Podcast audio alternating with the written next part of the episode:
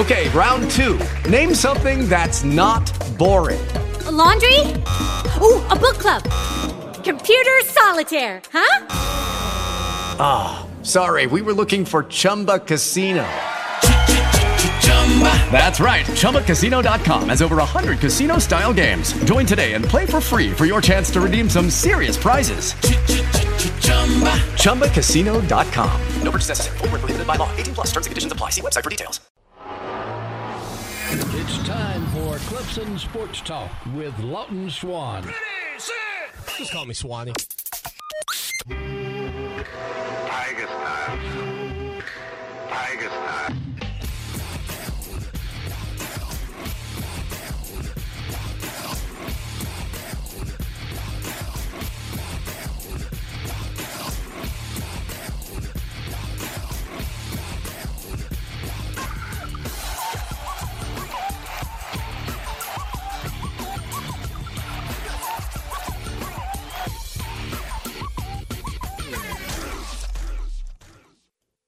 Finally, Clemson Sports Talk has come back to Drive Time. Hello, everyone. Lawton Swan back in the saddle once again. It is the show that shakes the Southland. Clemson Sports Talk for you each and every afternoon as you make your way around the great state of South Carolina and beyond. A little programming note we are off all next week, and over the next couple of days, we're going to be rocking and rolling with some best ofs throughout the uh, program as well. So, uh, we will get those up and rocking and rolling for you here on the program today. Tim Bourret coming up in hour number two as well, though. It'll be a great opportunity for us to talk with him about the 1981 National Championship game and the 2016 National Championship, this, that, and the other with Tim Bourret coming up in hour number two. Yesterday on the program, we caught up with Chris Landry from LandryFootball.com, but what you may have missed was our interview we had with him a little over a week ago now. We'll reset that one for you here on the show that shakes the Southland. Now, for the people that may not know uh, your name yet, uh, tell them a little bit about your background and, and sort of your role in college football and, and really scouting and, and recruiting. Well, my background, I was a, a college coach at LSU back years ago. Started off, uh, did some high school coaching, but coached at LSU, went to school at LSU, uh, and worked my way up to a full-time status there and was recruiting coordinator. Um, then I got into the NFL on Bill Belichick's staff in Cleveland and, um, you know, worked, it was, you know, with Saban and a number of guys and – worked on the coaching staff, uh, got into scouting. Uh, I was uh, I'd done part-time scouting work for one of the NFL scouting arms, Blesto, for years, and really had an interest in the personnel side and got moved on that side. Um, then moved on and ran the scouting combine for um, for a little bit. Then moved to Houston uh, to um, run the Oilers scouting department, and then moved to Tennessee when uh, the organization moved to Tennessee and uh, moved back home to my native uh, state of Louisiana when my parents got uh, ill and um, looked after them and did uh, consulting work and part-time work for different NFL teams. And it just grew into a consulting business that has been going on strong for some times. I do work for college programs and NFL teams on uh, evaluating of um, and, and helping to set up um, uh, you know, a, a process of grading using my background of again running the combine and running NFL scouting organizations to try to help a lot of college programs better evaluate players in recruiting. So I do a lot of seminars with college programs,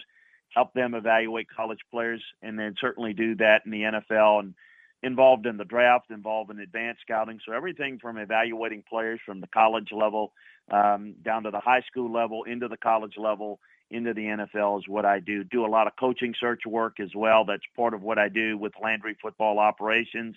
And then we started a website, LandryFootball.com, a few years ago um, when somebody said we needed to provide some of this access to the fans. And so that's the way we started it, and that's what we do. We break down the college game, the pro game, uh, from inside the film room, from a coaching and scouting perspective that's what LandryFootball.com is all about. We've got a lot of podcasts that we're involved in, um, and uh, certainly have uh, looking to add some really good people that we're hoping to join us here uh, soon. Um, we break down each conference. You know, we go around the country. We get it all. So that's a that's a long-winded answer for where I've been, what I'm doing, and what we're all about. LandryFootball.com on Twitter at Landry Football. Chris Landry here on the show that shakes the Southland today. And so, Chris, from that standpoint, when you look at, and this is why I really wanted to get you on here today as we uh, get closer and closer to the college football season, uh, just to look at some of those key players on Clemson's roster right now and some of your evaluations of them and, and what you see. So let's start with obviously maybe the biggest name in college football, Trevor Lawrence.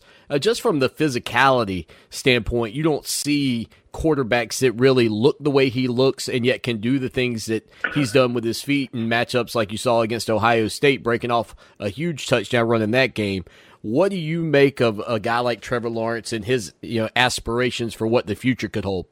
Well, the the first thing about Trevor, it, it certainly jumps out at you is the physical skill set, and I remembered him obviously in high school uh, coming out of Georgia. And the first real eye opening because I saw the tape and you see the physical skills, but when I went and um, visited with the coaches there at Clemson that spring, you know, they kept saying this kid's special, and and they're not talking physical skills; they're talking about this his presence, his leadership skills that I thought, you know, they thought this this guy could really take command of the team pretty early. That's a little unusual to be that have that sort of presence with you.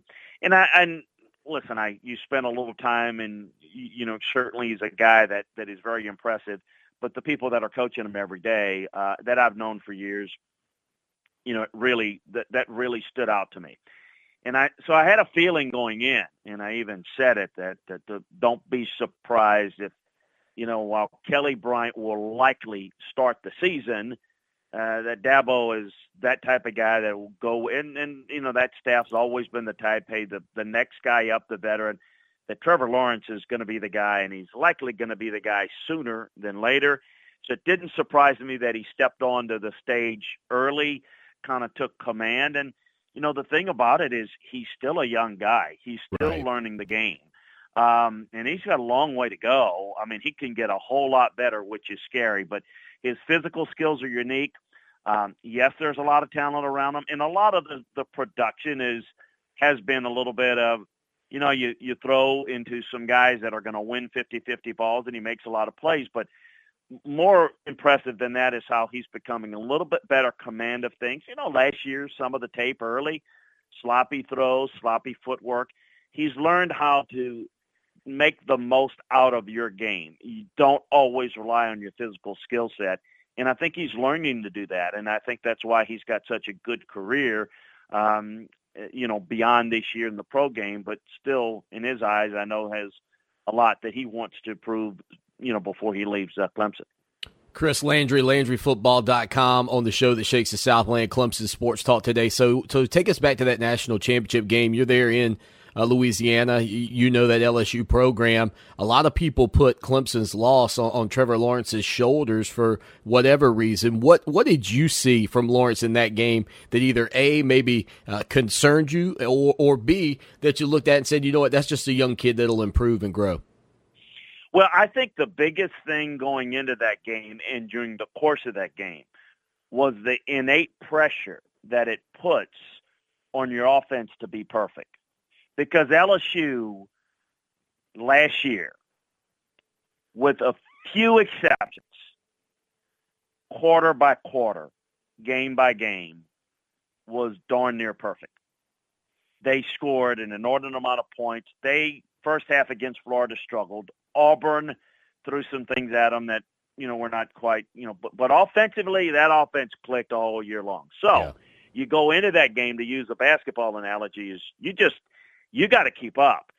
And I thought what that did is put a lot of pressure on Clemson's offense because look, they no one had the answer, and they didn't play bad defense at Clemson. They were in position to make plays.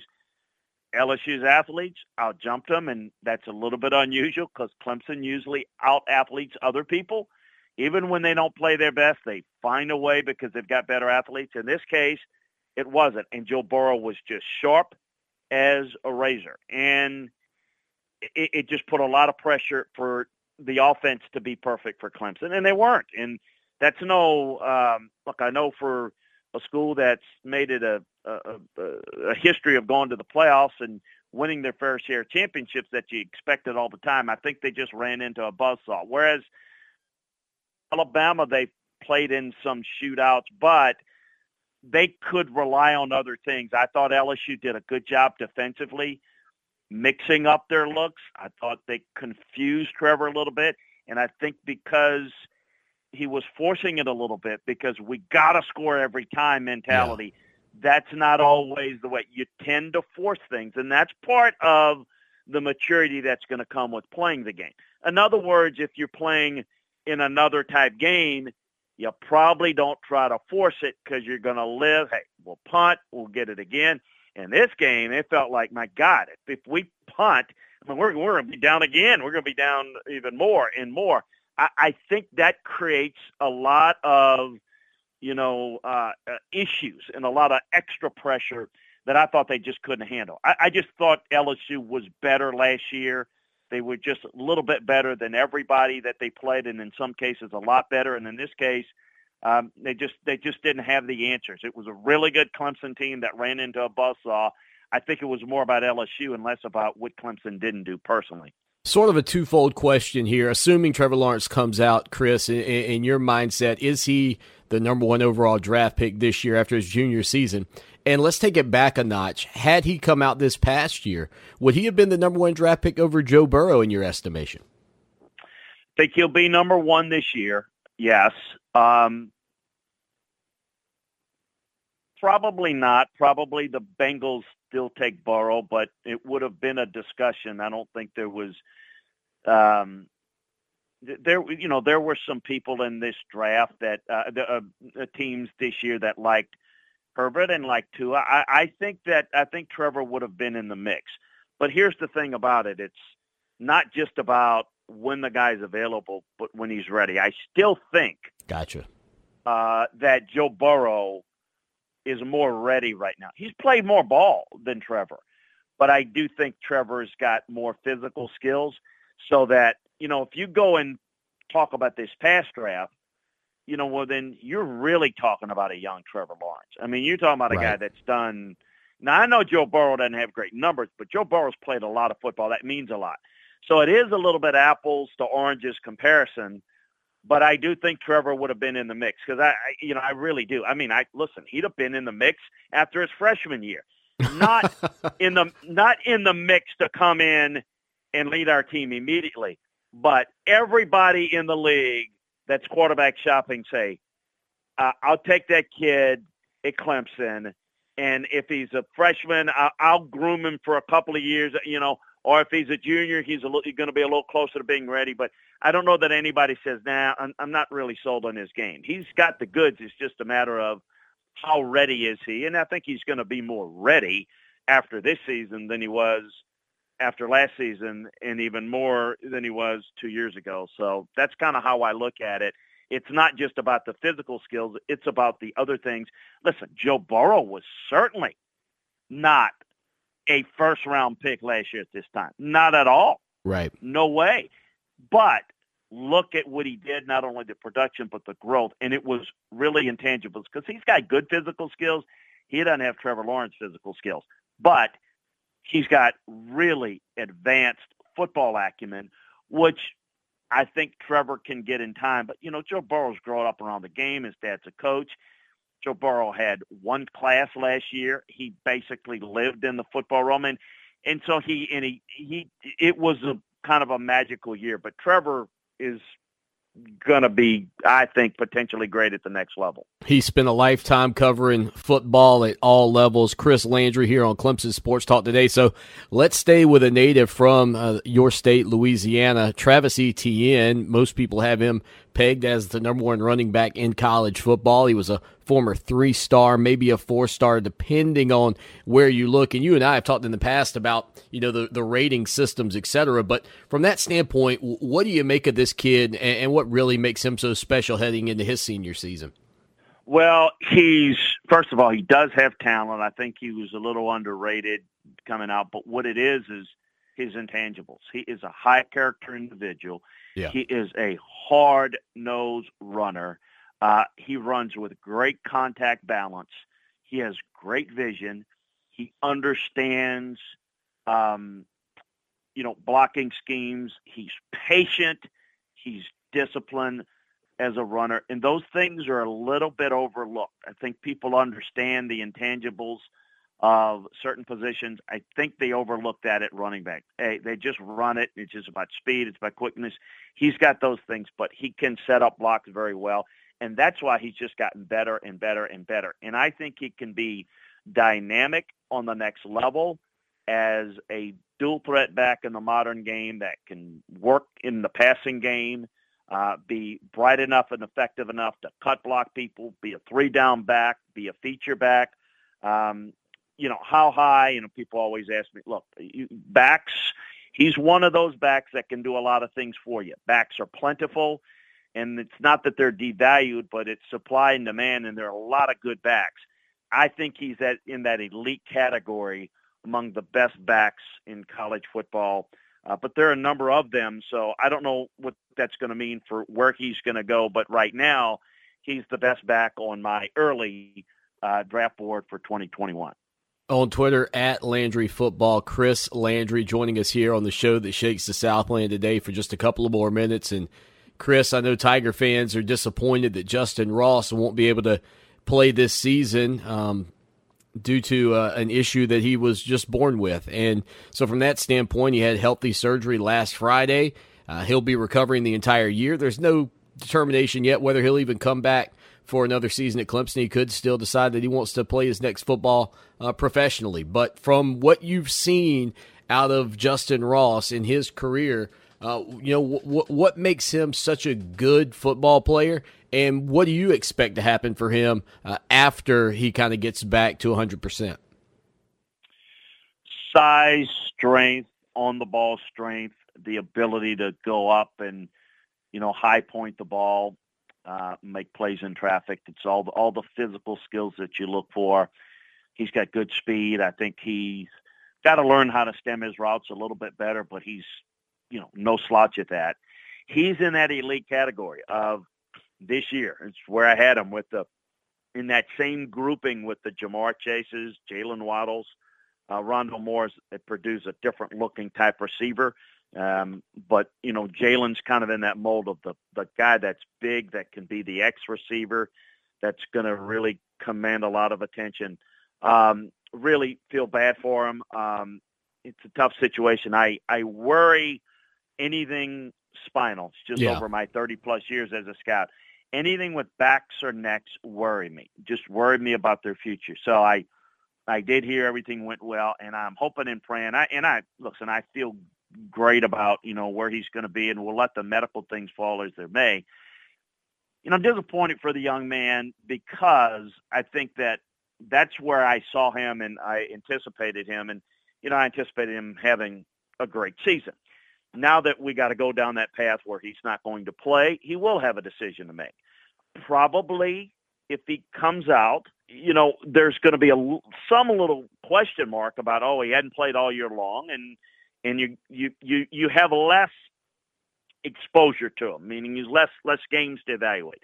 So it's not that it hurts him as much as it helps the other guys that do have that exposure. So, you know, he's got to decide does he come back to Clemson and you know get that production in and then work his way to that next level and get drafted higher or just come out to where as you alluded to the next ball you play you get paid for and you're playing for your second contract. And if you get drafted a little bit lower than you would have if you had a great year so what? I mean that's the decisions he's going to have to make. And it's going to be between him and his family and you know Dabo and the rest of them kind of decide what they want. But the guys are really an elite talent and, and it's there was a, a boatload of receivers in last year's draft and there's a number of good ones in this year's draft too um, he, he'd have been in the mix of, of the top you know, three or four best. I, I don't know where that's going to put him if he doesn't play. You know, probably with the risk reward factor, there'll be some people that will grade him a little bit down medically just out of concern of longevity that could affect his draft status. We just don't know yet. The doctors are have to decide that. LandryFootball.com. Head over there today. Check out everything that Chris has got for you. Chris Landry here on the show that shakes the Southland. Chris, looking forward to trying to keep you on during the, the Wednesday edition of the program. I know we're a day late this week, but I'd love to have these same conversations, not just about guys at Clemson, but guys around the country, buddy. I hope you have a great day. Hey, man, thanks for having me a lot, and uh, be good. Again, really looking forward to Chris Landry being a part of the program for a long time, and we're going to try to slide him in on Wednesdays from now on. Stay with us. Come on.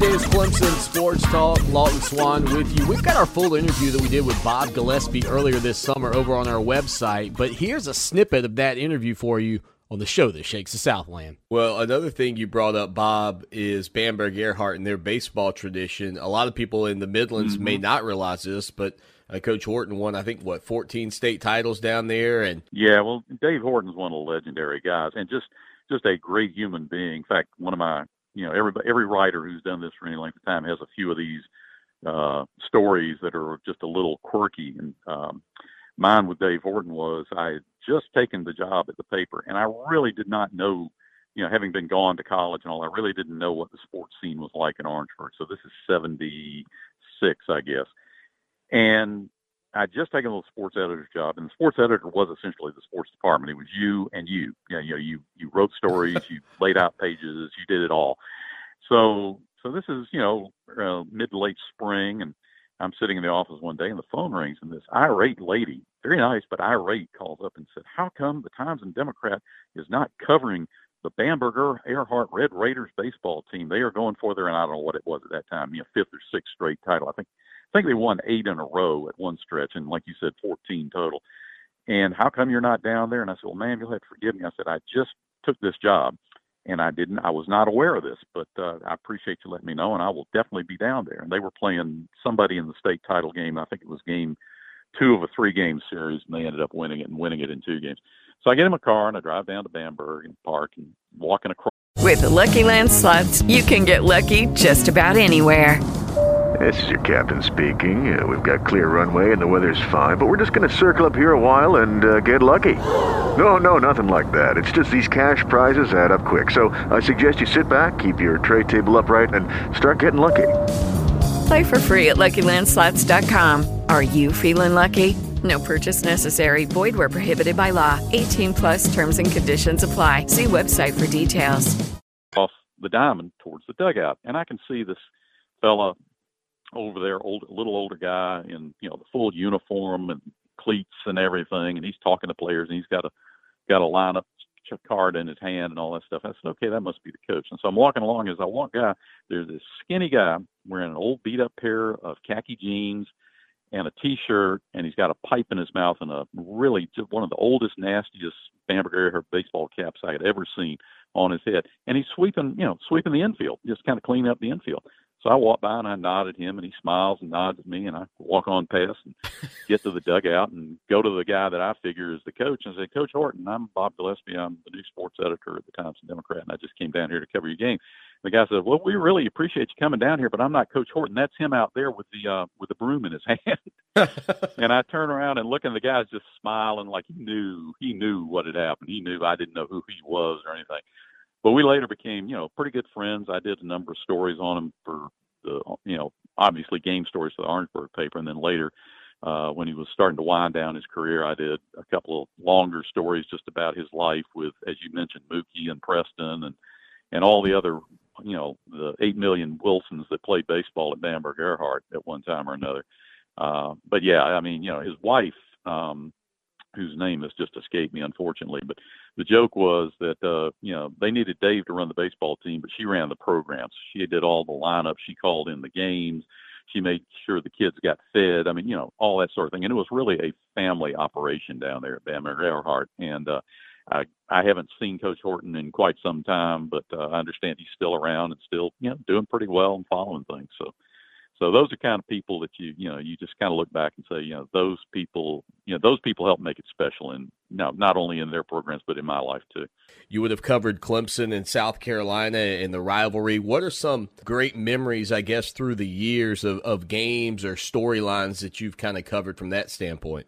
Yeah, well, I came to the record in August of '79, and that was just about the time that South Carolina people were discovering this guy named George Rogers. In fact, it, it's funny. One of the first stories I ever did for the record, uh, you know, I'd followed. I'd been at the Charleston paper, so I knew about South Carolina. But you know, but back then it was Rogers and Johnny Wright. They were kind of a tandem, and Rogers looked more like the fullback, and Wright looked more like the tailback. Uh, but Carlen was getting ready to go to a one-back offense, and although he never, he did not say it publicly until later he knew Rogers was a better player. Wright was a good player, but he was he did not have the, the kind of dyna, dynam, dynamism, whatever the word is. He wasn't the kind of player that Rogers could be and would be. Um, so anyway, but they went into spring or fall ball um, ostensibly, you know, fairly even, and then Wright suffered a knee injury, and Rogers got the starting job, and of course never let it go, and ended up winning the Heisman the year, you know, his senior year in 1980. Right. Um, so so I was around for some of that. I got to know Carlen pretty well. Interestingly enough, this is probably before your time, Jim Carlen was not an easy guy to deal with for the media. He liked some writers, but even then it was kind of arm's length and that sort of thing. And he and I actually got to be, I won't say we were friends until later, but at the time we were friendly. He seemed to like me for some unknown reason. Maybe I was young and a fresh face and you know, he had already made up his mind about some of the veterans that were at the state and the record and stuff. So, so we generally got along reasonably well for the uh, what would that be? I guess three years uh, he coached before they fired him after the '81 season.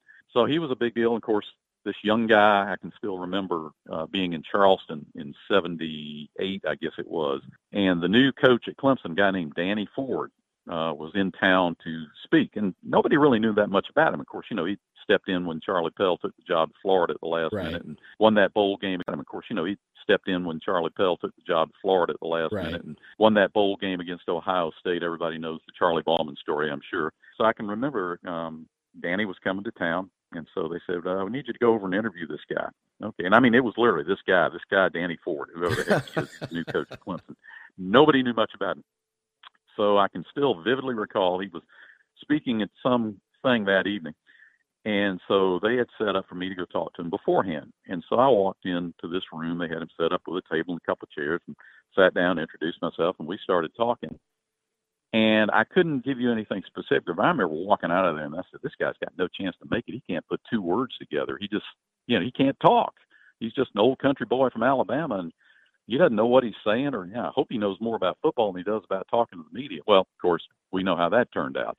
Uh, not only did he become a great football coach, but he Danny became one of the great communicators as coaches. And to this day, um, you know, Dan, you know, an interview with Danny is just a blast because you just, you know, Danny will say what Danny thinks. Uh, he doesn't nowadays, especially, he doesn't care what anybody thinks, uh, whether he's right or wrong. And uh, and he's, you know, he's he's he's become an icon in this state. Uh, he is possibly in the world of football, probably Danny is number one right now. I mean, you know, Dabo Swinney obviously is number one in active coaches, but among historic figures, I'd say Danny has to be probably the number one guy. South Carolina's problem, of course, was that they never kept anybody long enough for them to become an icon. Uh, maybe, uh, well, Spurrier would be the exception, but of course, that's years and years after I got started. Um, so, anyhow, but yeah, I still enjoy conversations with Danny, which I'd say most people do. A quick break. We come back with more from our interview with Bob Gillespie. Yeah, Bob was fantastic that afternoon, and we got just a little bit more of that coming up for you here on the show that shakes the Southland.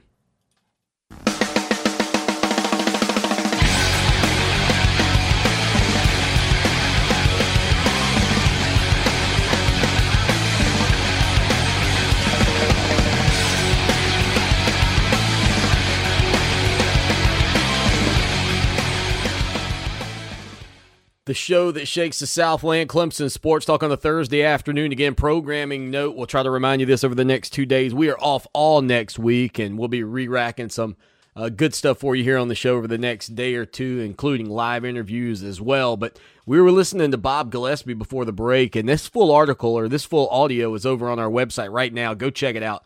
ClemsonSportsTalk.com after the program and let us know what you think. But here's another little snippet uh, from that interview.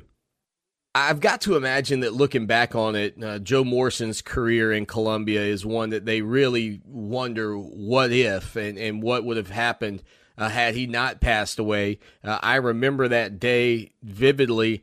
Uh, where do you think this program would be had Joe Morrison not died just after playing a racquetball game over at uh, the Sol Blatt PE Center? I think about you know his tragic passing while still coaching and you know, maybe what that did to the program, so to speak. I mean, we've seen things like Skip Prosser mm-hmm. at, at, Wake Forest. How do you think that moment when he passed away affected the future of South Carolina football? Well, that's a that's a good question, and the answer basically is nobody really knows. Um, there was already problems going on. Obviously, you remember that um, the steroid scandal, sure. Sports Illustrated broke uh, after the um, I guess the '88 season, and uh, and Joe was kind of keeping a low profile, not saying very much, and his assistant coaches were out basically denying things which they later some of them would admit to in court because they were you know being brought up on charges. Um, but Joe was you know it, it was kind of strange, and of course uh, at that point Bob Marcum, I believe Marcum was already gone as the AD because he took a fall for that too. But Joe was still kind of there, you know. And Joe was an icon too, you know, in a in a more um, immediate sense.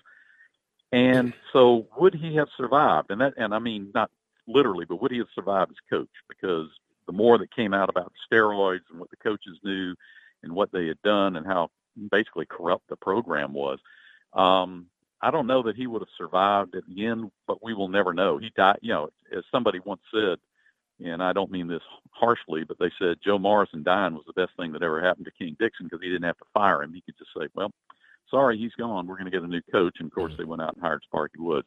So yeah, there's a lot of um, a lot of speculation over the years as to what you know could Joe have survived as coach here. Um, my feeling is that um, I just, yeah, I, I really don't know. I'll be honest with you. At the time, I would have probably told you, well, you know, he's such a big deal, but then this is a national scandal. I mean, this was all over the all over the TV and all over newspapers and everything for months and months. And, um, you know, ironically, of course, um, I think it was four coaches who were charged ultimately. None, you know, he was never charged. Of course, by the time they got to that point, I believe he had already passed away. And three of the coaches ended up pleading guilty. And one coach, Tom Gadd, their uh, one-time defensive coordinator, decided, nope, I'm going to trial. And he got off. And I remember talking to some of the other coaches and they go, well, dang, if I'd known that, I'd have gone to trial too.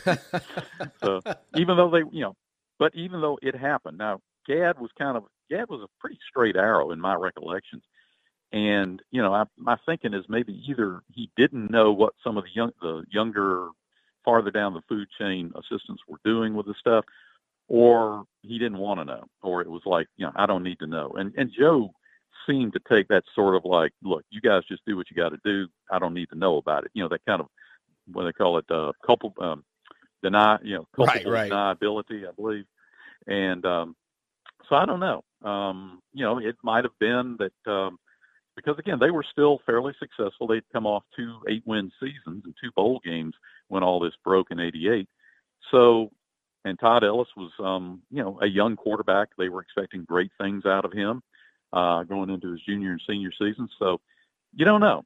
Um, they might have been he might have been able to weather the storm. Just you know, just you know, fire I mean, do like a lot of them do. You know, fire a bunch of assistant coaches and bring in some new, supposedly squeaky clean assistants and uh, and ride. Step into the world of power, loyalty, and luck. I'm gonna make him an offer he can't refuse. With family, cannolis, and spins mean everything. Now you wanna get mixed up in the family business? Introducing the Godfather at ChumbaCasino.com. Test your luck in the shadowy world of the Godfather slot. Someday, I will call upon you to do a service for me. Play the Godfather, now at ChumbaCasino.com. Welcome to the family. VGW Group, no purchase necessary. Void where prohibited by law. See terms and conditions 18 plus. Ride it out. I don't know.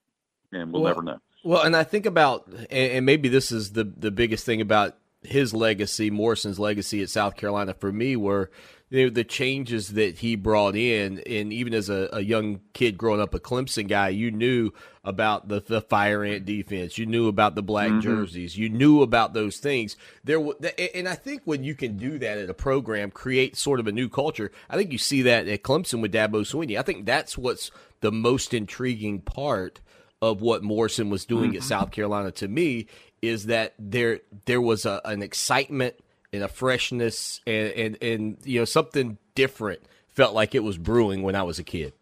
Yeah, I would agree with you a 100%. And in that sense, and not just Morrison, but really his staff, because a lot of those things that came about, the fire ants, the black uniforms, you know, black magic and all this stuff, some of that didn't come so much from Joe, although Joe didn't, you know, Joe signed off on it, but it was young guy, you know, again, it was Jim Washburn and Tom Gadd and Tom McMahon and um, just you know a bunch of other ones. Uh, Tank Black before his fall from grace, um, and um, they were ahead of the game because you think about it nowadays.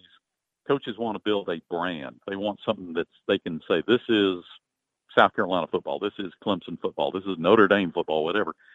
And these guys were ahead of the game. They realized that you know Jim Carlen, the predecessor, and then Richard Bell for one season, had been just kind of old school coaches. You know, yeah, uniforms. We're going to wear the red. Yeah, we're going to wear the same uniform we wore last year. We're going to wear the same uniform on the road that we wore last year. And nothing. They weren't concerned about stuff like that.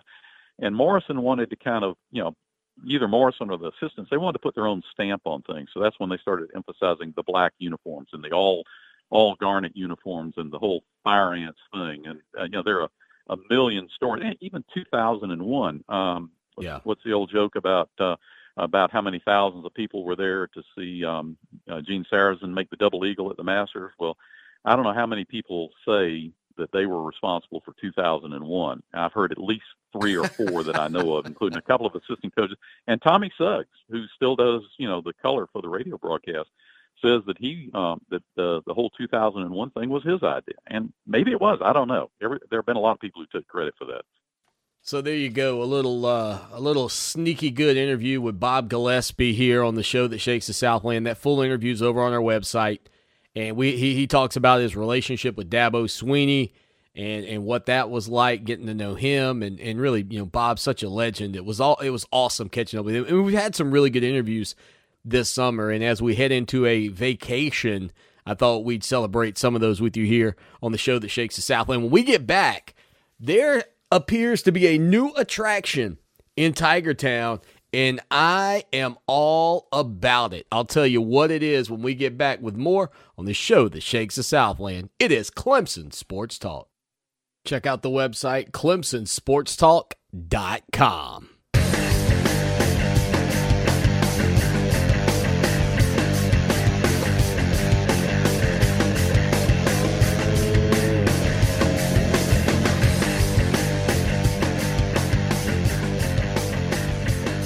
Clemson Sports Talk, Lawton Swan on a Thursday. Tim Bourret coming up, and a special guest a little later in the program as well. Uh, looking forward to jumping on in with that, or jumping on that with you on Twitter at Clemson Sports. Don't forget, we're going to have our first giveaway of the summer over on our Facebook page. Yeah, take a look at that if you're watching the show. Ooh-wee. If you're not watching the show, go watch the show later. Share it, tell your friends about it. Clemson Sports Talk. Dot com. Uh yeah, so we got a lot to talk about here because I have a policy in place that you all are very well aware. You know, June first I said we're having football. And so I'm sticking with that. I'm sticking with my guns that we're having football. But I gotta tell you, Dr. Anthony Fauci is not feeling it. Yeah. Not feeling it. And I I don't know I'm not trying to be the oh hey we we're not going to have a college football season guy in the middle of my month where I'm saying we're having it. But Dr. Fauci essentially feels like uh, it's you know the odds that it happens are not good. So from that standpoint, the major difference here is uh, I am a guy that just plays a doctor on the radio once a month to tell you his theory, and uh, Anthony Fauci's a big name in the uh, viral business. So I, you know, I I'm frustrated because of uh, his comments, not because I think he's wrong, but it just takes a little bit of air out of my tire. He said, unless players are essentially in a bubble insulated from the community and they are tested nearly every day, it will be very hard to see how football is able to be played this fall. He said, if there is a second wave, which is certainly a possibility and which would be complicated by the predictable flu season, football may not happen this year. Fauci is the director of the National Institute of Allergy and Infectious Diseases. Seems like a guy that probably knows more about it than the host of the show that shakes the Southland. So, with that news coming out today, man, I you know it's it. I'll tell you what this feels like. This feels like if you were a child and you were working up for your big birthday, couldn't wait. You know it was coming. It's looming. And then all of a sudden, everything you thought was going to happen falls through. That's that's where I that's how I kind of feel right now. My heart's a little hurt more than anything. And then uh, you see schools, and look, it's predictable that schools are going to have uh, some cases of COVID 19. You know, and Clemson just had two on the football team, but there are other programs out there like Kansas State who confirmed that eight of their student athletes uh, have tested positive for COVID 19. And if you start to see numbers like this continuing at schools across the country, it's going to be hard enough to rein it in just to get ready for the year.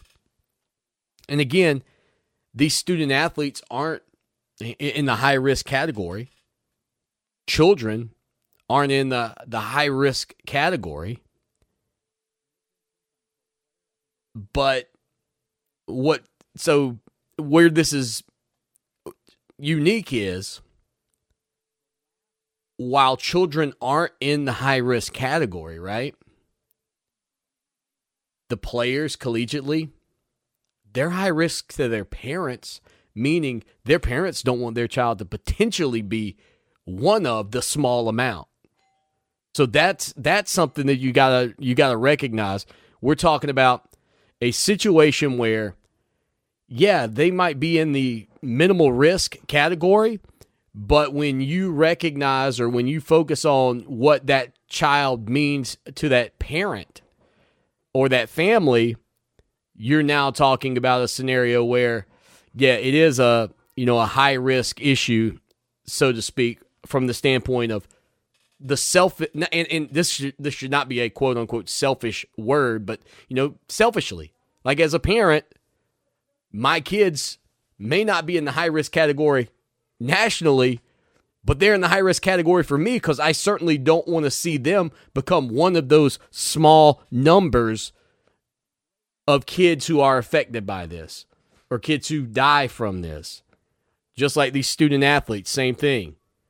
And so it it really begins to to push forward that narrative of what is the, the what is it worth? And again, that teeter totter between health and a functional a functional economy are two things that I think are going to continue to go back and forth until there is either A, better preventative treatments, or B, there is a vaccine that either minimizes the effects uh, or you know essentially does similarly to what the flu shot does, which is not always prevent it, but minimizes the numbers. And until then, I think these tough conversations that we don't want to hear as sports fans are going to keep cropping up and popping up everywhere that you turn. The good news is there's still a long time for the college before the, the college football season. The bad news is the t- the things that you that Dr. Fauci said today in the numbers of COVID cases in the state of South Carolina, nearly a thousand today.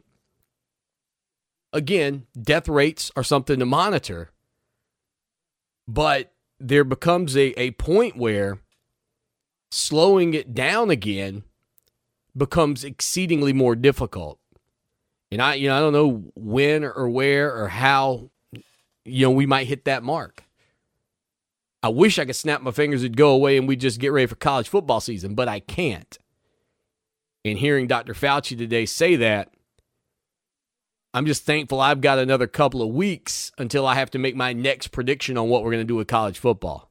Tim Bourret joins the show in hour number two. Stay with us. Step into the world of power, loyalty, and luck. I'm going to make him an offer he can't refuse. With family, cannolis, and spins mean everything. Now, you want to get mixed up in the family business. Introducing The Godfather at ChumbaCasino.com. Test your luck in the shadowy world of The Godfather slot. Someday, I will call upon you to do a service for me. Play The Godfather now at ChumbaCasino.com. Welcome to the family. VGW Group. No purchase necessary. Void where prohibited by law. See terms and conditions. 18 plus. It's time for Clemson Sports Talk with Lawton Swan. Just call me Swanny.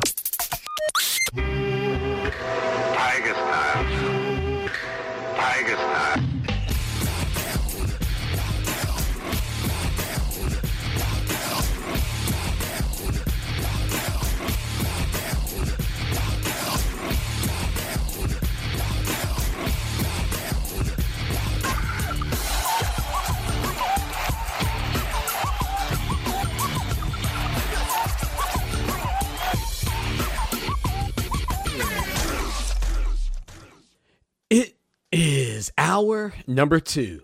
That's drive time right here on the show that shakes the Southland Clemson Sports Talk, legendary Clemson SID. Tim Bourret coming up here on the program to join us. We'll talk with him about a little bit of everything going on from the past in Tiger Town to the present. Uh, Tim Bourret's on Twitter at Tim Bourret. Make sure you go over there and follow him. And again, our website, clemsonsportstalk.com, on Twitter at Clemson Sports. We're on Instagram and Facebook as well. Come hang out and be a part of things. But without further ado, out to the guest line we go. Tim Bourret. Tim, welcome back into the program on another Thursday afternoon. Just getting ready for a beautiful weekend. But I'll tell you what, the weather might be the storyline right now in the state of South Carolina. It's just been beautiful. It almost feels like we're we're preparing for college football season. I know. I feel like I could be in uh, Connecticut. Actually, I've I got a thing on my phone that compares the temperatures between. I got one for the, Connecticut, South Bend, and Clemson, and they're all about the same. It has been gorgeous, and it makes me feel like college football is coming. And I've made a pact with my listeners. I make the prediction at the first of the month as to what I think is going to happen. I said on June 1st, we're having college football. So we're talking like we're having college football. And I know that Tiger fans have been eating up those college football documentaries. Clemson's greatest games. You've been a feature of both the uh, June 6th version featuring the 2018 Syracuse victory by the Clemson Tigers. The June 13th version was the win. You called it uh, the greatest matchup of quarterbacks in Clemson history as Deshaun Watson outdueled Lamar Jackson in 2016. But this week, a little bit of a blowout coming the 56 7 victory over South Carolina in 2016. And uh, from the standpoint of being one of Clemson's greatest games, you know, there have been some legendary uh, victories by Clemson over South Carolina. 63 17 back in 2003 really stands out for a lot of people, but 56 to 7, quite the dominant performance by the Tigers. Yeah, you know, it's interesting. It's almost like uh, Clemson fans uh, hold that 2003 game in in higher regard, even though the game uh, that you uh, speak of, the 56 to seven game, was actually a larger margin of victory. Maybe it was because it was on the road. I guess the 2003 game, and Clemson was making a run. You know, it was just a surprising run at the end of the 2003 season. After we started out five and four, had a loss by a large margin at Wake Forest, and miraculously beat Florida State uh, when they were ranked third in the uh, country. So maybe it was more that it was such a pleasant surprise. But um, yeah, the 56-7 game was ended up being the final home game for Deshaun Watson and Mike Williams.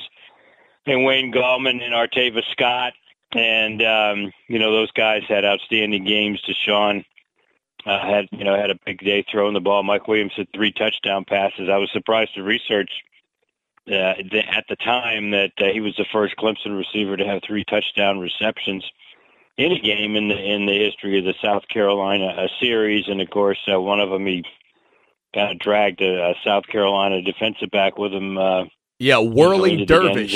Yeah, whirling dervish into the end zone. Pretty impressive. yeah, Mike had a great year, in 2015, which was remarkable considering he had that severe network net injury that he missed almost all of the 2015 season. Yeah, six touchdown passes in that game for Deshaun Watson as well, a 56 7 win by the Clemson Tigers. Uh, and, and, to think about, too, you know, you compared uh, the margin of victory in, in that game versus the 63 17 game.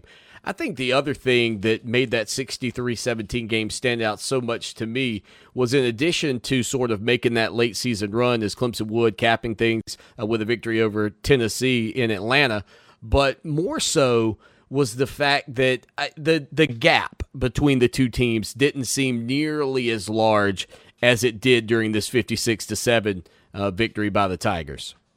Yeah, you're right. Uh, that was the case going into the game in 2003. Uh. I guess that win gave Clemson an eight and four regular season, you know, record, and certainly didn't think they were going to get there after that Wake Forest game I talked about uh, earlier. And and you know, South Carolina had had some good seasons under uh, under Coach Holtz. Had consecutive bowl wins, I think, against Ohio State a couple yeah. of years uh, earlier than that. So. Um, uh, you know that certainly had you know something to to uh, to do with it also. But that was quite a dominating performance by Charlie Whitehurst. I remember him throwing four touchdown passes uh, in the uh, in the game, and really was able to uh, make the correct decisions to pick on the South Carolina safeties in that game. A lot of them were passes over the middle. Well, and you look at the Clemson Tigers and the, the run they've been on. It's it's been just incredible, I think, for so many people. And you know, to think about where this program was when you arrived back in 1978, sort of making their way towards that first national championship in the uh, 1981 season.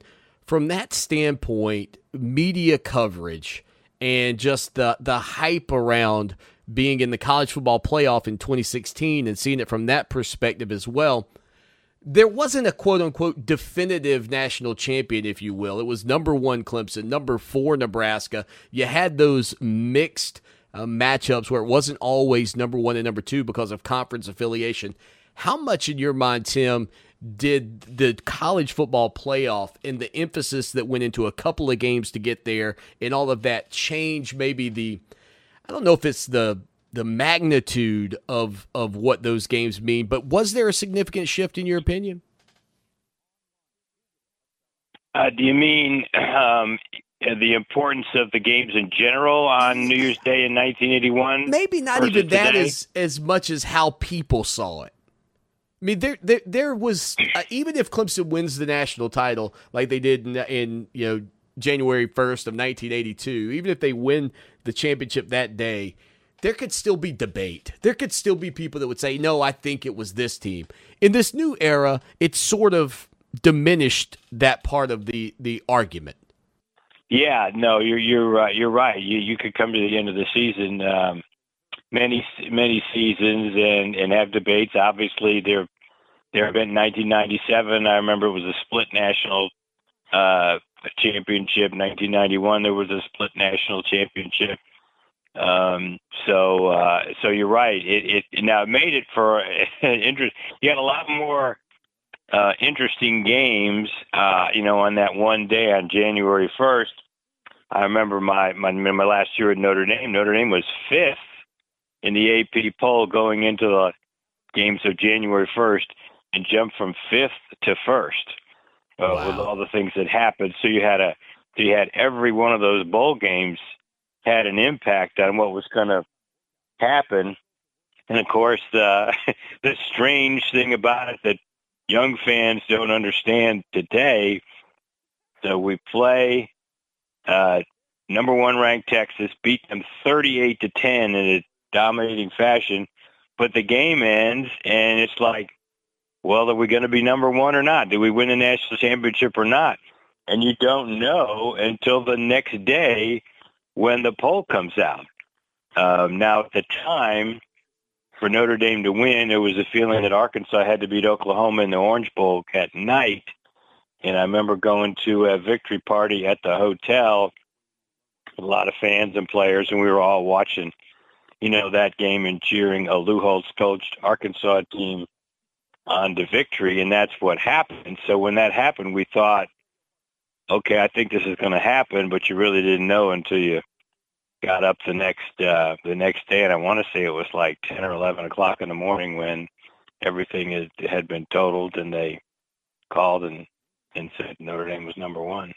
Well, it's amazing because you do look at so many. Like even if you go back, I, I don't know, you know, for whatever reason, um, the NCF is listed several times. I don't know if that's the National College Football, you know, something. I, I'm not sure, but foundation foundation in '81. There's like Nebraska listed, and Penn State, and Pittsburgh, and SMU, and Texas, who was 10 1 and 1. I mean, and all of these teams are listed as, I guess, quote with a little addendum, national champions in a season where Clemson's, I guess, the only major power undefeated team in the country when Danny Ford leads that team uh, to a 12 0 record and a 22 15 victory over Nebraska, who's also a team that's listed there below them. So it's just a, a weird dynamic that no longer exists. I mean, now it is the one team and the one champion. And of course, that really got kicked off during the uh, BCS era for a, a, a, large degree. And they had, what, one debate there along with Southern Cal and I think LSU back in 2003. Uh, but for the most part, we've kind of been able to eliminate that postseason great debate that we would sometimes have where you might even have a couple of undefeated teams. I, I just kind of wondered if the coverage of it from that standpoint was more significant because it's the definitive national championship game and not the, oh, well, maybe national championship game. Uh, yeah. Now I will say this: you know, you, you have those other things that are listed. If you go on the NCAA media guide and lists all these other things. But in 1981 and in other in other seasons, really, it, you know, the national champion was regarded on either the AP or the UPI poll, the Writers Bowl or the Coaches Bowl. Now you can have the uh, you know other things that they had, like the MacArthur Bowl, went to the uh, National Football Foundation vote, and there might have been another one by the Football Writers of America, but really nobody paid paid much attention to those. It was either AP or, or UPI, and historically, when you consider when there's split national champions, it's just between uh, whether there were two different teams in in um, in AP and and uh, and UPI. You know, I know like um, Arkansas, I think uh, kind of uh, says they won the national championship in 1964. Yeah, 64. Yeah. Uh, but but I don't think they were the number one in AP or UPI. I think they were they were something else, and they had a terrific team. But you know, really, the media, you know, centraled on on uh, AP and and uh, UPI. Tim, as somebody who's followed sports as long as you have, do you think that the college football playoff era will at some point supersede everything else that happened in the past. And, and, meaning, like if we look at the NFL, it's the Super Bowl era. Nobody cares about the World Championships. How many of the sh- World Championships the Chicago Bears have? Nobody cares. It's how many Super Bowls do they have? Are we potentially just at the cusp of looking at this thing in 20 years and nobody worries about Clemson's first national championship in 81 82 outside of maybe Tiger fans, but really the focus becoming how many college football playoff championships do you have? Do you think that could ever be the case? No, I no, I don't. I don't think so. Now they may put uh, more, uh, you know, credibility in it because it, you know when you have the top four teams, um, you know, you really are deciding it on the field because to say that somebody else could have been deserving of the national champion in the given years, meaning they had to be fifth you know, at the end of the conference uh, playoff season. So it's it's true that probably there's more more credibility in the national champions uh, uh, today, but you know, college football heritage is you know what it is. I mean, I know what you mean by the Super Bowl, right? Um, but I, but you know, people still revere Vince Lombardi's Green Bay Packer teams of the early '60s, and there wasn't any Super Bowl then. Now they did win the first two Super Bowls, but right, right. You know, but you know, back in the back in the early '60s, I know they won the NFL championship, and you know, if you watch uh, the NFL Network, they certainly. Uh, you know, give them their, uh, you know, their props. But obviously, there is gray area from 1960 to 1965 because you did that of the NFL and the AFL, and those two leagues did not play, you know, each other. I still think college is a little different. I still think Clemson's 1981 national championship team is held in high regard, and you know, and Clemson was the only undefeated team in the country that year. Right, had three wins over top ten teams Penn State was the only other team in the nation that had three wins over top 10 teams that year, but they lost 48 uh, 14, uh, or no, that was, excuse me, I take it back. They had a loss um, in there. Uh, Pittsburgh was the one that lost to uh, to Penn State 48 to 14, but but to answer your question How- overall, how you I don't think that? I that's no I don't think that's I don't think that's I don't think that's going to happen. Tim Bourret here, dropping knowledge on the show that shakes the Southland. I think the other thing too, honestly, and and maybe this is just Clemson bias per se, just kind of knowing the program. But when you look at the teams with claimed national titles, you know, of three or more, you're talking Clemson, Florida State, Florida. Minnesota, Texas, LSU, Nebraska, Miami, Ohio State, Southern Cal, Oklahoma, Notre Dame, and Alabama. That it, Clemson just feels like a, a bit of an outlier from the size of the town it's in, from the you know I, I know Minnesota slides in there too because their titles are back in the 30s and 40s, but just from the standpoint of not being a, a big city team or maybe even what people would consider a big name school, Clemson just is an outlier amongst all of those programs, uh, simply by their name alone in a lot of respects. Well, I mean, I think uh, Dabo Swinney's done a lot to uh, to change that here in the last uh, eight or nine years. That might have been the case, um, you know, maybe a little bit before that, or before 1981, or in the uh, in the 70s. Um, you know, mostly because way you know back in the 60s, the ACC really suffered from an image standpoint because of the uh, 800 rule. And when the 800 rule came about, it really created an uneven um, playing field, so to so to speak, as far as being able to get good players in. You can look at the list of bowl appearances in the 60s and, and early 70s. I mean, there were many years the ACC didn't have anybody go to a bowl games. I think there was a stretch of eight years in which only three ACC teams Wow. went to bowl games. Clemson annually would win the ACC championship with a six and four record because Coach Howard would schedule top ten teams outside the league. They lose all three of the games and they win the conference. And uh, you know, as a result, it wouldn't be close to being ranked and wouldn't even get a bowl bid. 1966, Clemson had a pretty good, um, pretty good team, but they lost to Southern Cal, Georgia Tech, and I think Alabama outside the league. All three were top ten, you know, teams. So it hurt them in their chances to to get a, bowl. But they, you know, went to the league. Uh, with Was that a- 6-0, uh, Was that about the payday? I mean, would that be about just the money that you could get by playing yeah, those games? well, yeah, yeah. You're right. It was because you got to remember, Coach Howard was the athletic director in addition to being the coach. He had to balance the budget, and so yeah. I mean, you look at Clemson's non-conference schedule in the 1960s. I mean, Clemson went to Oklahoma. Clemson went to Southern Cal.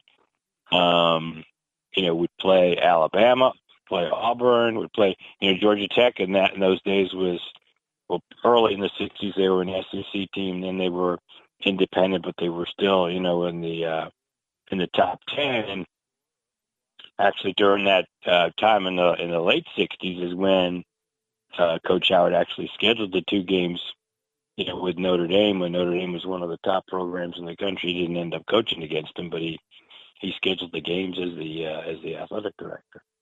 Again, legendary Clemson SID Tim here on the show that shakes the Southland. And tell you what, Tim, we got a little break coming up, but I want to keep you on for a few minutes because Danny Ford, you know, when I was growing up, Danny Ford, such a influential name in, in Clemson sports history and, and being a huge part of the success that they had when you first arrived there, et cetera.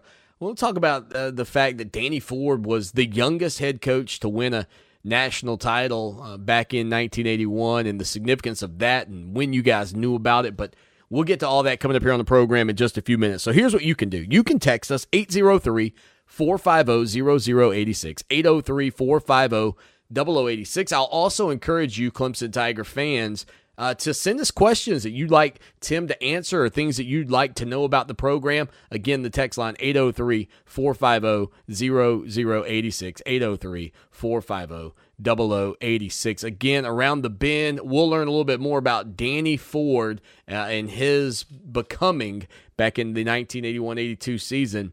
Uh, the youngest head coach to win a national championship in college football history.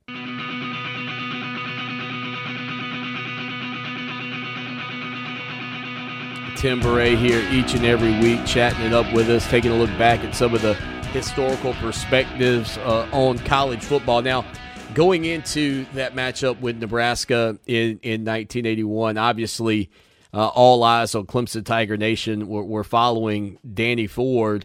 Was it a conversation before the game that he could be the youngest head coach to win a championship, or did that storyline really develop – after the matchup when people started to recognize that he was only what 33 years old at the time? You know, it really didn't come about till afterwards. Hmm. And, Interesting. Um, it, it, yeah. Um, you know, we didn't have as many, uh, you know, like an ESPN research staff or, or, or whatever. I mean, it was now we did when he became the head coach.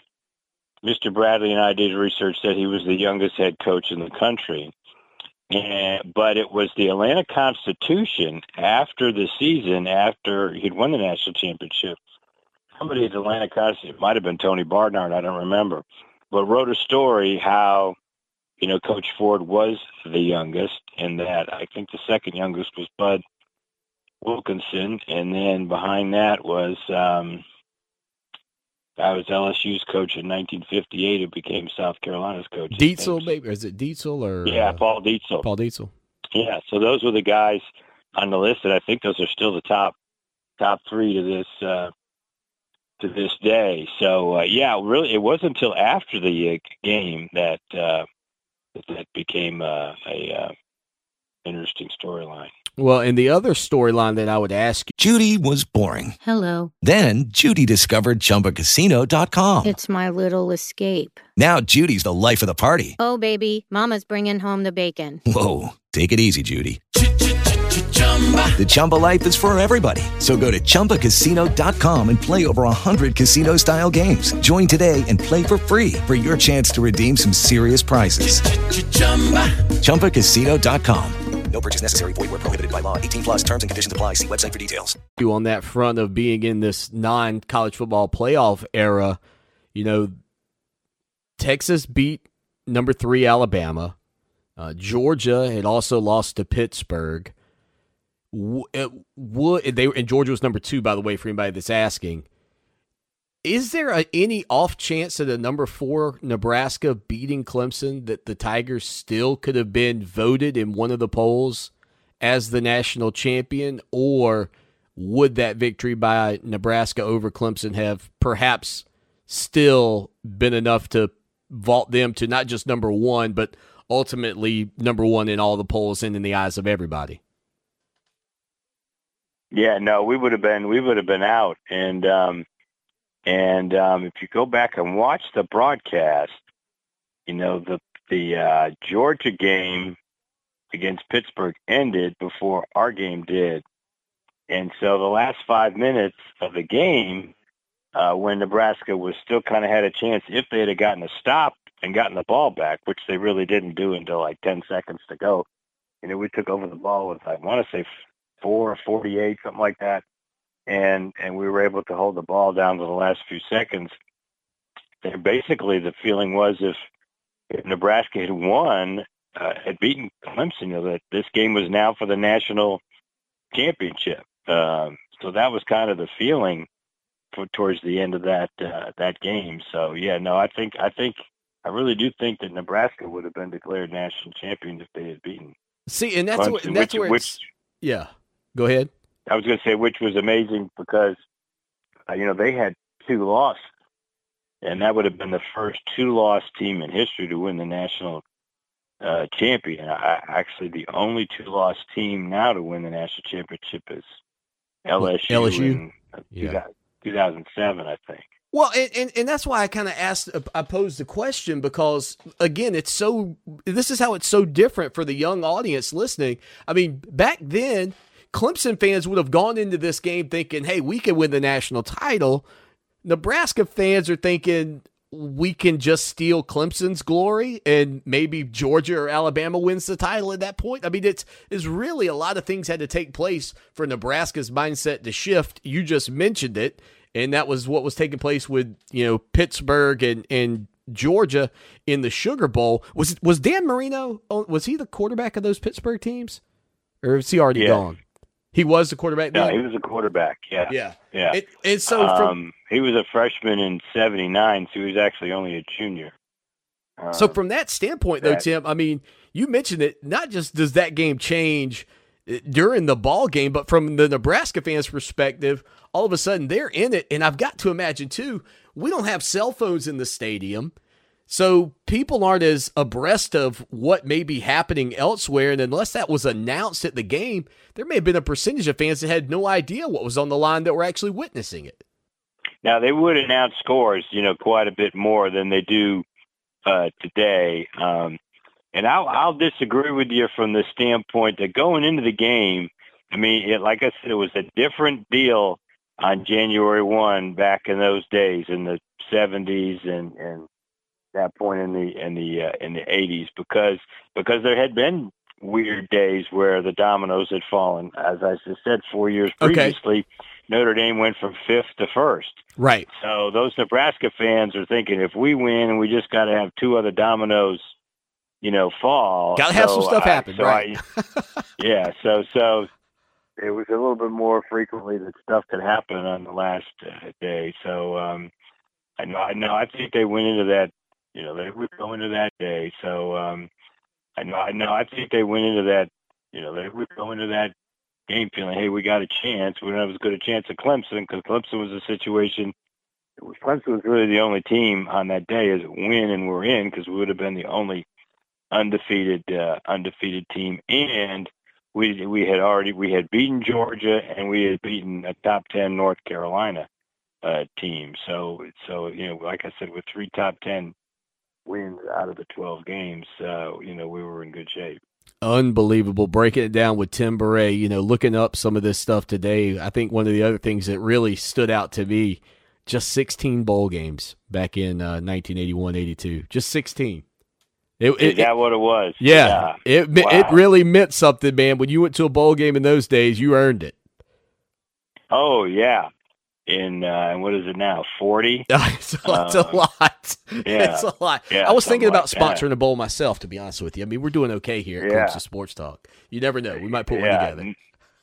Yeah, that's why you know from 48 to 59, you know, Coach Howard took us to I think six six bowl games in those times, and that was a that was a huge accomplishment uh, because there just you know there were a lot less than that. It might have only been 10 bowl games in uh, in you know in that era, so uh, that was that was quite an accomplishment for Coach Howard. Tim, well, thank you for sharing your memories of, of Clemson's run to that 81 national championship and uh, sort of sharing the differences from that era to now. And, you know, I'm kind of with you. I don't know that in the, the, I will say this in the mind's eye of Clemson fans, I know that three national titles will not vanish. I don't know what it looks like in 20 years for everybody and how they view it. But for right now, it is pretty sweet where the Tigers are sitting. I know you got to be enjoying it. Absolutely. Tim, can't wait to catch up with you uh, next week. Hit them straight today, my man. Hey, Tiger fans.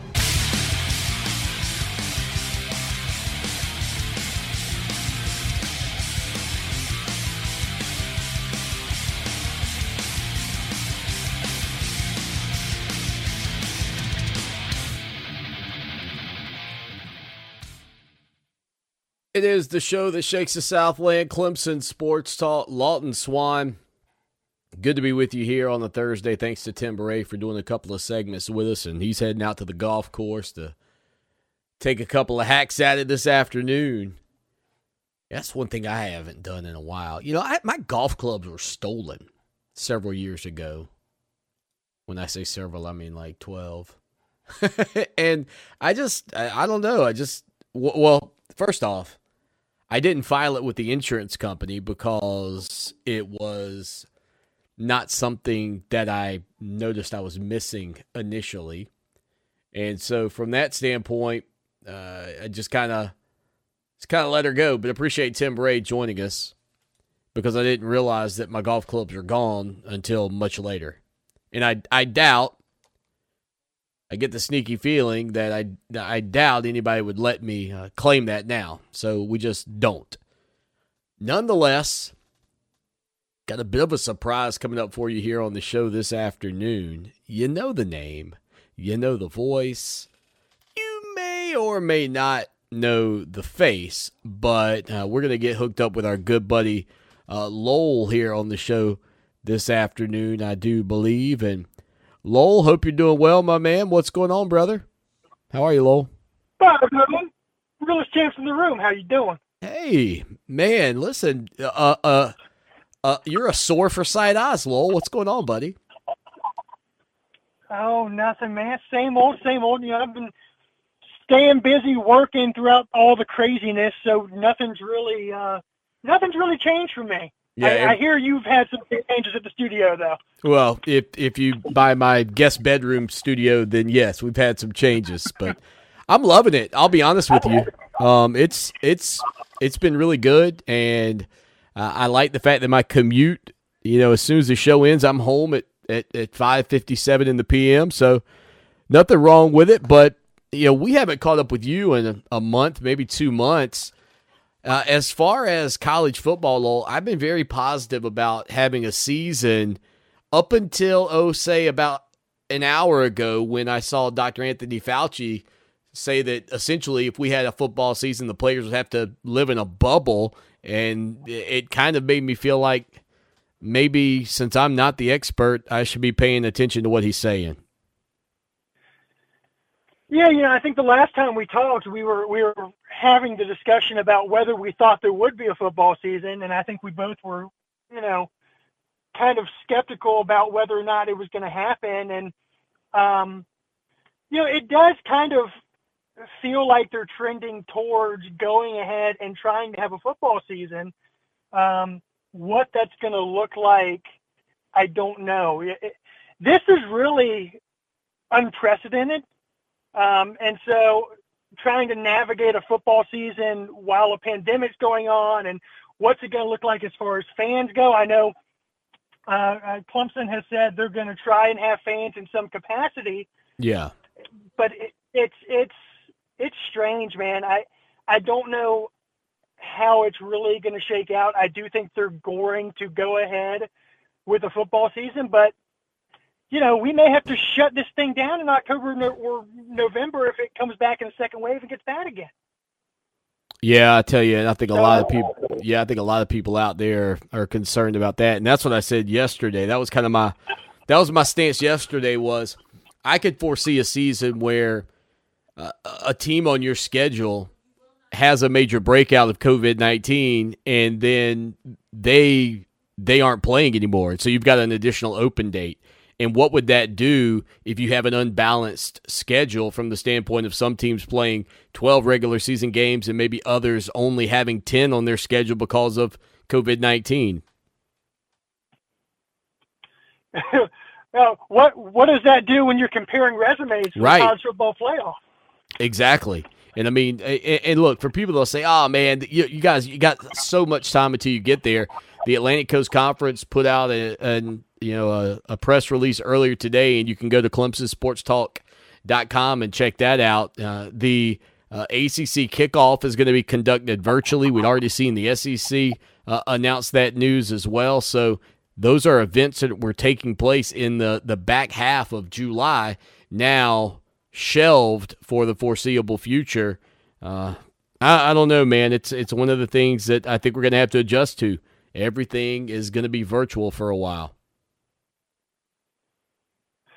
Yeah, it's it's not all bad. I you know I, I kind of like some of the virtual stuff, but I the, the impact on uh, you know I don't have to go into the office as much, so that's fun. But the impact in terms of sports is just enormous because there is no. I mean, there are virtual sports, esports, you know, but Yeah. there's no like you. There's no way to play a football game virtually unless you're just gonna have Clemson and Ohio State lock up on NCAA 14 to determine who wins the national championship. Oh God, no!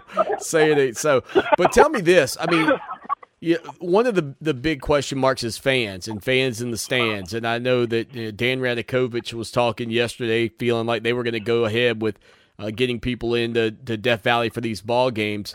But I, I just wonder if fans end up not being able to attend, if that ends up being the line that we have to draw on this thing, can they make up for the lost revenue at the ticket office by what they would recoup in ad dollars because everybody is now tuning in to watch these things? I would imagine we would have record setting uh, television viewership of football games if that were the case. Would you know? And and I, I've thought about this. What I think would be incredible is you could sell like um, almost like sideline passes or um, you know like kind of lower lower deck tickets or whatever, but like sell it virtually. But you like put them like a microphone in each seat so that th- they can they can wear like a virtual headset or something and kind of be in the stadium and be able to make noise on third down.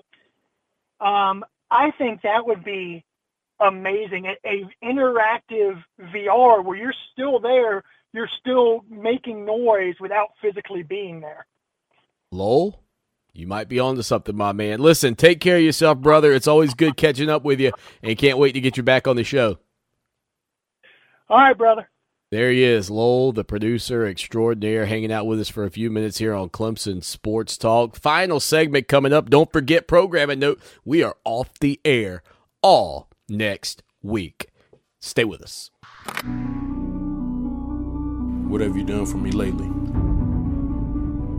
It's a fair question. Just don't lose sight of the bigger picture. Don't forget history. Lucky for us at Clemson, the answer to the questions, What have you done for me lately? and What have you done always? are the same.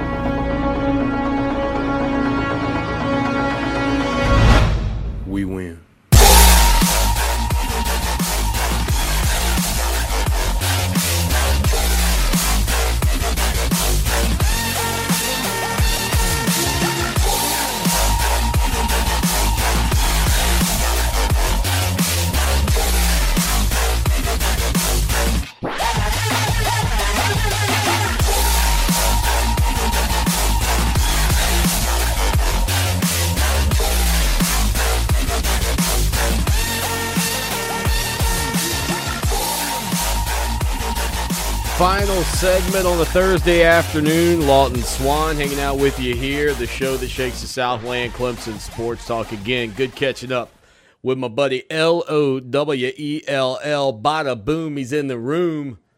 Lowell, the producer extraordinaire. It's been far too long. We need to get him on the show more often. Again, we are off all next week. I, I really think I may have only mentioned it once the first three days of the week. So just letting you know, we're off all next week. Don't be uh don't be wondering what happened to us. Well, you can wonder what happened to us, but just know we're giving you an advance notice. That's where we are. Again, your website, clemsonsportstalk.com. We won't be completely uh, off the grid, though. There will still be updates over there, and we've got articles and insight and analysis. Man, it's even though there's not much going on, it's still very busy because we've done so many interviews, and we're trying to get those out to you as well. Again, over on clemsonsportstalk.com. So earlier I mentioned the display at Clemson that is so impressive. And, you know, from the standpoint of Clemson and what they've done, you know, being able to really set themselves apart from a, a lot of the teams uh, and a lot of programs around the country by their facilities. There is a new, I don't know, I guess a display is what you would call this, kind of highlighting Clemson's national championships and their, their runs to the college football playoff. But I think what's most impressive about it, in all honesty, uh, is how real to life the mannequins look that are dressed in these Clemson uh, uniforms. So I'll try to show you that and see. You can see Isaiah Simmons there, Trevor Lawrence. You got Clelin Ferrell. You got uh, Hunter Renfrow. And I mean, they, they've done a good job just with the accessories. And again, we retweeted this. We retweeted this. Um, I guess yesterday afternoon, Tyler Grisham, Clemson's new wide receiver coach, put it out. But I'll even show you there. You can see a little Deshaun Watson. Looks like a little uh, Milan Richard over there. And so, I mean, just incredible how from the the whether it's the arm sleeves that they've got them wearing to how they're taped up, maybe even a, a subtle little touch like the towel there for Trevor Lawrence. But this display of the college football playoff history and legacy of Clemson, I think if you are walking into Clemson's facility as a recruit and you see that, it it resonates pretty well. You know, the other thing they did too here, and it's subtle, but I want you to notice the height. You know, the the guys like Hunter Renfrow and and Travis Etienne, maybe that's Wayne Gallman. Uh, I'm not sure. I don't see anything that would definitively tell me like a certain arm sleeve or anything. But from that standpoint, you look at it and you go, that there's so much that they put into those to make them look like the players. Like I can see the athletes that aren't in these mannequins in the mannequin. So if you didn't get a chance to see that, head over to our Twitter account when you get time. Never while you're driving. Okay, you know the rules. Or go back and watch this video. Hopefully, it came across okay over on Facebook, YouTube, and or Twitter. Uh, if you got a chance to watch it there, but man, just another little, uh, a subtle update, but it really goes a long way. And I don't know, you know, I've, I've, when you look at the success that Clemson's had, and, and I don't think anybody believes it's going to slow down anytime soon, I, I think that if you start to think about, man, you get another one of these, you got to keep adding to this stuff. I that that's the problem, right? It's like you it's almost you become like a hoarder. Clemson's a hoarder of college football success right now. And you, you, look, my house, X amount of square feet. I only have so much room before I have to start giving away college footballs and things of that nature. Before I have to start giving away Clemson Sports Talk t-shirts, etc. You know, things like that, these giveaways that we've got going on over on our Facebook page. Clemson's kind of like that. Right now on the gridiron, all the success. Oh, Gamecocks are like gag. Barf, Swanny. I don't like it. I don't want to hear that. Makes me want to makes me want to throw up. I I respect you. I know. I know. You want to you want to you want to barf. I get it. Here's the thing. Taking a look at it all from that standpoint, no matter how much it punches you in the gut, and this is a, a thing that I think Clemson fans are recognizing that, man, there's so much. Like, and again, the confusion. I, I hate this. I didn't even get a chance to talk with Tim Bourret about this. We've talked about this since day one with, you know, the 2015 season team that played in the 2016 national championship game that actually lost to Alabama but won in the 2017 national championship game what was the 2016 national championship. And you've got all these you've got all these uh, displays in death valley with the year you're in the college football playoff. In 20 years people are going you think you're confused today. Just wait. Just wait. Wait about 20 years people will look up there and go Now, did they win the title in the 2016 college football playoffs? No, son, that was the 2017. But I thought they were the 2016 champs. Yeah, they were. 2016 and 2018, kid. We got a great graphic coming up over on social media a little bit later, one we tweaked uh, just earlier today from the merger of the NFL in 1966 by comparison to AP champions in college football. It is crazy. We got to get out of here. Until tomorrow, as always, y'all take care now and go, Tigers. It is Ryan here, and I have a question for you. What do you do when you win? Like, are you a fist pumper, a woohooer, a hand clapper, a high fiver? I kind of like the high five, but if you want to hone in on those winning moves, check out Chumba Casino. At ChumbaCasino.com, choose from hundreds of social casino style games for your chance to redeem serious cash prizes. There are new game releases weekly, plus free daily bonuses. So don't wait. Start having the most fun ever at ChumbaCasino.com. No purchase necessary. Group. Void were prohibited by law. See terms and conditions. 18 plus.